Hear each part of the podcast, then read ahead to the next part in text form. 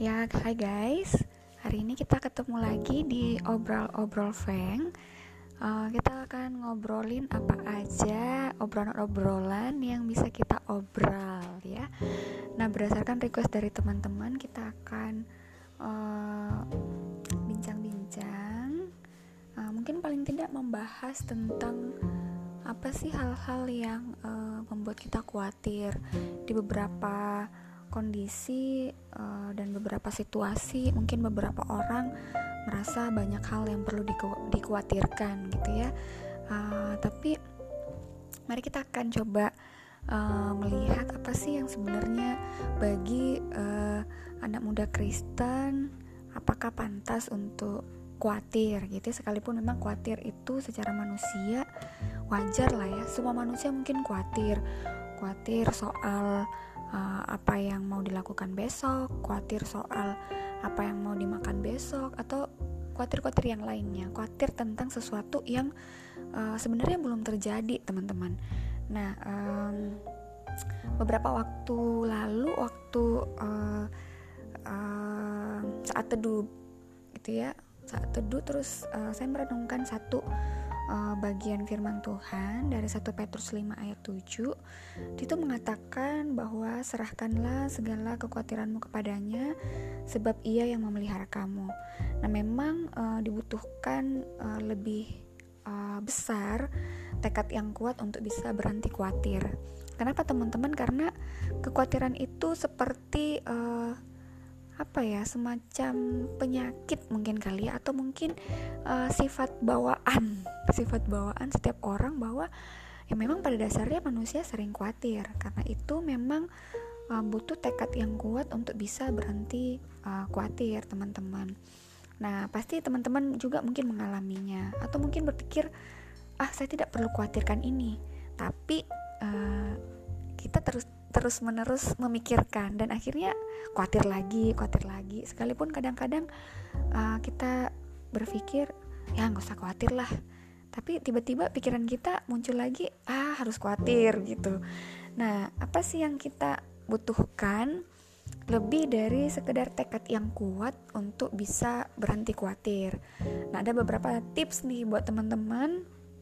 Nah empat hal yang mungkin bisa kita lakukan secara sederhana untuk uh, mengatasi kekhawatiran kita di tengah-tengah entah kondisi yang kita alami, entah pergumulan kehidupan kita ataupun hal-hal yang lainnya. Nah, yang pertama, kita bisa belajar untuk mengenali siapa Tuhan kita. Uh, Yesus berkata dalam Matius 6 ayat 32, segala, serahkanlah segala kekhawatiranmu kepadanya, sebab ia yang memelihara kamu. Nah, sebab jika kita tidak memiliki hubungan dengan Tuhan, maka kita akan punya banyak segudang alasan untuk khawatir, teman-teman. Nah, kita juga harus kenal Tuhan lebih dekat supaya kita tahu uh, Tuhan yang seperti apa yang kita sembah, Tuhan yang seperti apa yang menyediakan segala kebutuhan kita.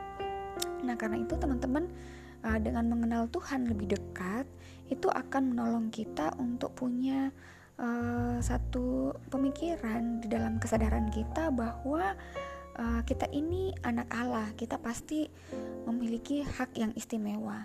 Jadi uh, ketika kita khawatir, ya tentu Allah kita akan berkata, "Engkaulah anakku dan engkau tidak perlu khawatir." Nah, mungkin kekhawatiran juga itu bisa muncul karena uh, rasa takut ya kali. Rasa takut yang uh, kita alami. Sehingga memang kalau kita lihat di dalam Alkitab ada banyak sekali kata yang uh, ada ada banyak, banyak sekali kalimat yang berkata jangan takut. Itu berarti buat kita buat saudara dan buat saya juga secara pribadi uh, menyadari bahwa Tuhan tahu ya kalau kita sering takut. Karena itu kenapa dia terus menguatkan kita dengan kata jangan takut. Nah karena itu serahkanlah segala kekhawatiranmu kepada Tuhan. Dengan mengenal siapa Allah kita dengan mengenal kekuatan Allah kita kita akan bisa menghadapi uh, kekhawatiran kita. Nah itu mungkin tips yang pertama uh, buat teman-teman. Lalu kemudian yang sederhana yang kedua yang bisa kita lakukan untuk mengatasi kekhawatiran kita, kita bisa belajar untuk menempatkan Tuhan sebagai yang utama di dalam setiap bidang kehidupan kita. Nah, kadangkala kalau uh, sesuatu dalam hidup kita bukan Tuhan yang utama, pasti khawatir. Pasti khawatir. Nah, apakah itu bicara soal hal yang sederhana, misalnya apa yang akan kita makan, apa yang akan kita minum, apa yang akan kita pakai. Nah, kita berkata bahwa semua itu dicari bangsa-bangsa yang tidak mengenal Allah. Tetapi Bapa yang di sorga tahu apa yang uh, kita perlukan, apa yang kita butuhkan. Uh, karena itu kenapa uh, Yesus mengatakan, tetapi carilah dahulu kerajaan Allah dan kebenarannya, maka semuanya itu akan ditambahkan kepadamu. Jadi kapan pun kita menggantikan posisi Allah, menggantikan tempat Allah dengan hal lain di pusat kehidupan kita, bahkan sebagus apa pun itu, saya yakin kita pasti khawatir. Karena jikalau Allah bukan yang utama, maka uh, segala sesuatu yang kita lakukan pasti uh, di dalam kekuatan kita uh, pasti akan ada uh, kekhawatiran. Nah, lalu berikutnya yang ketiga uh, yang bisa kita lakukan secara sederhana selain tadi belajar mengenali uh, Tuhan yang adalah pemilik hidup kita lalu yang kemudian yang kedua belajar untuk menempatkan Tuhan sebagai yang utama dalam bidang kehidupan kita. Nah yang ketiga uh, belajar untuk memahami bahwa hari esok itu uh, memiliki porsinya masing-masing gitu ya. Jadi nggak perlu khawatir akan hari esok. Nah, Alkitab berkata, Janganlah kamu khawatir akan hari esok karena hari esok itu mempunyai kesusahannya sendiri. Kesusahan sehari cukuplah untuk sehari. Itu uh, di dalam Matius 6 ayat 34. Jadi kalau kita khawatir akan hari esok, padahal hari esok itu kan sesuatu hal yang belum terjadi ya teman-teman, belum kita hadapi. Jadi kalau kita mengkhawatirkan sesuatu hal yang belum kita hadapi, maka itu akan menguras banyak sekali energi kita yang seharusnya bisa kita pakai untuk menjalani hari kita uh, di hari yang sekarang gitu ya. Jadi uh, bagian ini mengingatkan kita bahwa gunakanlah segala kekuatan kita untuk mensyukuri, untuk menikmati hari ini. Sehingga uh, segala hal yang kita perlu yang kita mau takutkan di uh, hari esok sebenarnya itu uh, nggak guna ya teman-teman itu uh, pikiran sederhananya uh, cuma memang kadang-kadang sebagai lagi-lagi ya sebagai manusia kita pasti sering uh, khawatir ya tentang hari esok. Uh, bagaimana studi kemudian bagaimana uh, kalau lagi sekarang ini kan lagi uh, marak ini ya uh, covid-19 nah kita mungkin khawatir besok gimana gitu ya sampai sampai kapan masa ini akan terus uh, kita alami. Nah, itu bisa memicu uh, kekhawatiran-kekhawatiran kita. Tetapi Alkitab lagi-lagi mengingatkan kita supaya kita tetap meyakini bahwa hari esok itu uh, memiliki kesusahannya sendiri. Jadi belajar untuk fokus hari ini, melakukan yang terbaik hari ini dan bagaimana kita menghormati Tuhan hari ini dengan uh, belajar untuk mengandalkan Dia hari ini. Uh, tapi bukan berarti juga ya teman-teman. Uh, kalau begitu kita nggak perlu merencanakan hari esok. Uh, bukan. Tetapi uh, merencanakan hari esok itu tidak salah.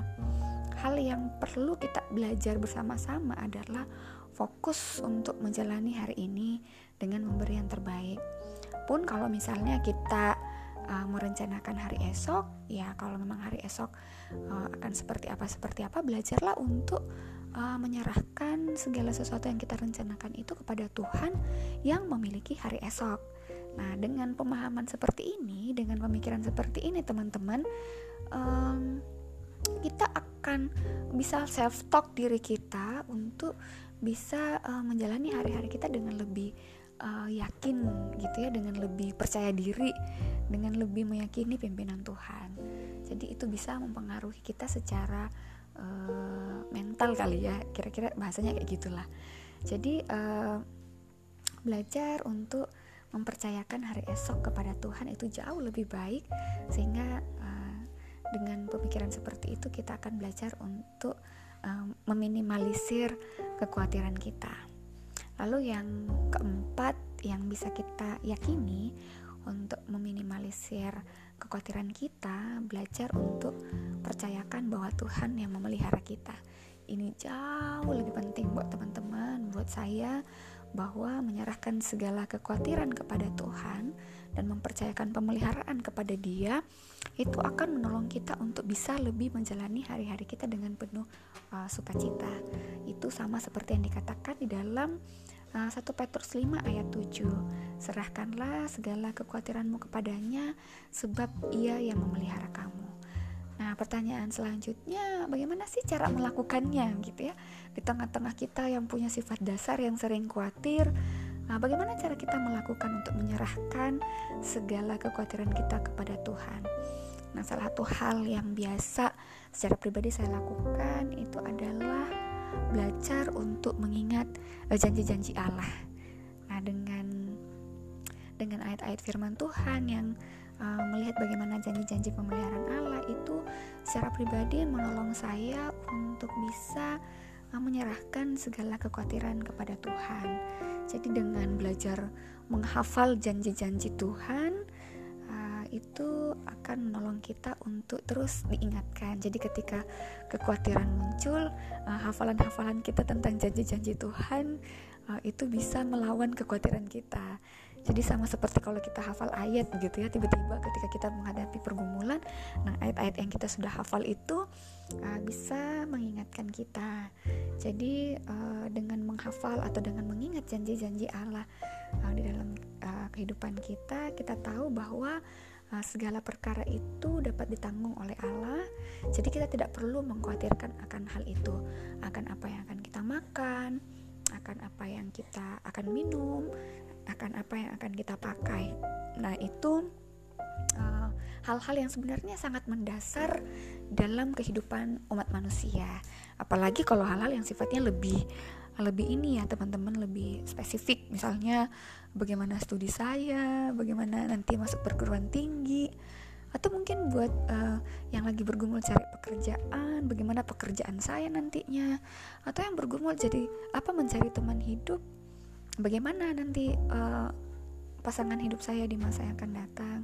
Nah, semua-semua itu waktu kita belajar untuk menyerahkan perkara-perkara itu kepada Allah, percayalah bahwa uh, Allah akan menolong kita untuk melalui setiap fase dalam hidup kita. Nah, itu uh, pengalaman pribadi ya teman-teman bagaimana uh, Tuhan terus memimpin dan waktu mengingat janji-janjinya itu menolong saya juga untuk bisa tetap kuat bisa tetap menjalani hari-hari ini dengan penuh uh, sukacita gitu ya memegang janji-janji Allah yang teguh.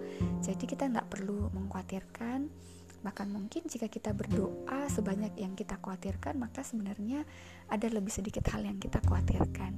Jadi kalau kekhawatiran itu muncul kita bisa berdoa mendoakan segala sesuatu yang kita kekhawatir segala sesuatu yang kita khawatirkan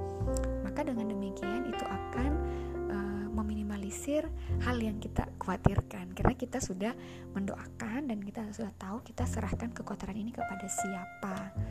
Nah, kalau kita pikir-pikir teman-teman dari uh, empat hal yang sederhana ini, apa sih manfaatnya waktu kita melakukan hal ini? Paling tidak teman-teman kita bisa mengalami damai sejahtera Allah uh, yang melampaui segala uh, akal dan itu akan terus memelihara hati dan pikiran kita jadi mungkin sekalipun mungkin masalahnya nggak selesai uh, tetapi paling tidak waktu kita belajar untuk mengenali Allah lalu kemudian kita belajar untuk menempatkan Tuhan sebagai yang utama dalam hidup kita dan kemudian juga tidak mengkhawatirkan hari esok dan belajar untuk mempercayakan uh, segala kekuatan itu kepada Tuhan maka paling tidak waktu kita uh, melakukan empat hal ini uh, kita bisa tetap damai sejahtera masalah mungkin gak selesai teman-teman. Tetapi paling tidak kita memperoleh uh, kekuatan untuk menghadapi ketakutan-ketakutan kita atau menghadapi hal-hal yang kita khawatirkan. Nah karena itu teman-teman uh, saya mengajak teman-teman untuk uh, lebih mengandalkan Tuhan dan kemudian mungkin juga bisa merenungkan beberapa hal yang sebenarnya mungkin penting untuk kita renungkan Waktu kita khawatir, kita bisa bertanya, adakah sesuatu yang telah menggantikan Allah uh, sebagai pusat kehidupan kita? Sehingga itu mungkin menyebabkan kita kok bisa khawatir gitu ya. Nah kalau misalnya pun juga uh, kekhawatiran itu melanda kita uh, kita bisa bertanya siapa sih yang menjadi pusat dalam hidup kita? Nah pertanyaan-pertanyaan sederhana seperti itu akan menolong kita. Lalu kemudian kita mungkin juga bisa merenungkan hal ini bagaimana dengan hari esok atau lusa yang membuat kita khawatir? Apakah kita akan mempercayakan masalah itu kepada Allah hari ini? Nah, kalau kita mau belajar untuk uh, menyerahkan itu kepada Tuhan, maka saya yakin teman-teman bisa menghadapi hari-hari yang sulit yang mungkin kita alami setiap harinya, entah itu uh, mungkin sekarang atau mungkin enggak gitu ya, tapi paling tidak ketika kekhawatiran itu muncul, kita bisa uh, menghadapinya dengan lebih uh, kuat karena kita memahami bahwa hari esok ada di dalam tangan Tuhan. Nah, lalu mungkin kita bisa evaluasi diri kita. Kalau kita khawatir, siapa sih yang pertama kali kita ingat? gitu ya. Ingat Tuhan atau mungkin lebih dulu ingat uh, teman, ingat orang tua atau ingat uh, siapa gitu ya yang bisa menolong kita untuk menyelesaikan masalah. Nah, waktu kita menghadapi kekhawatiran, belajar untuk mengingat Tuhan terlebih dahulu sehingga uh, seperti tadi yang saya katakan bahwa damai sejahtera uh, itu akan memenuhi hati kita dengan adanya damai sejahtera sekalipun persoalannya mungkin belum selesai hal yang kita khawatirkan mungkin gak selesai tetapi dengan hadirnya damai sejahtera di dalam hati kita di dalam pikiran kita di dalam perasaan kita maka itu akan menolong kita untuk bisa lebih kuat bahkan menghadapi kekhawatiran kekhawatiran itu dengan lebih berani teman-teman. Nah mungkin empat hal ini uh, bisa kita uh, terapkan dalam kehidupan kita. Saya belajar dan teman-teman juga bisa belajar dari uh, pengalaman-pengalaman yang saya alami dengan melakukan empat hal yang sederhana ini. Oke okay guys, mungkin dengan obrol-obrol uh, kita pada saat ini bisa menolong teman-teman. Sampai ketemu di obrol-obrol uh, selanjutnya dan tentunya ada banyak tips-tips dan juga insight-insight uh, yang mungkin teman-teman bisa uh, kembangkan juga atau mungkin teman-teman bisa belajar dari pengalaman-pengalaman yang juga uh, saya alami. Oke, okay? uh, sampai ketemu di obrol-obrol selanjutnya untuk ngobrolin obrolan-obrolan yang bisa kita obral. Oke okay guys, see you di segmen berikutnya.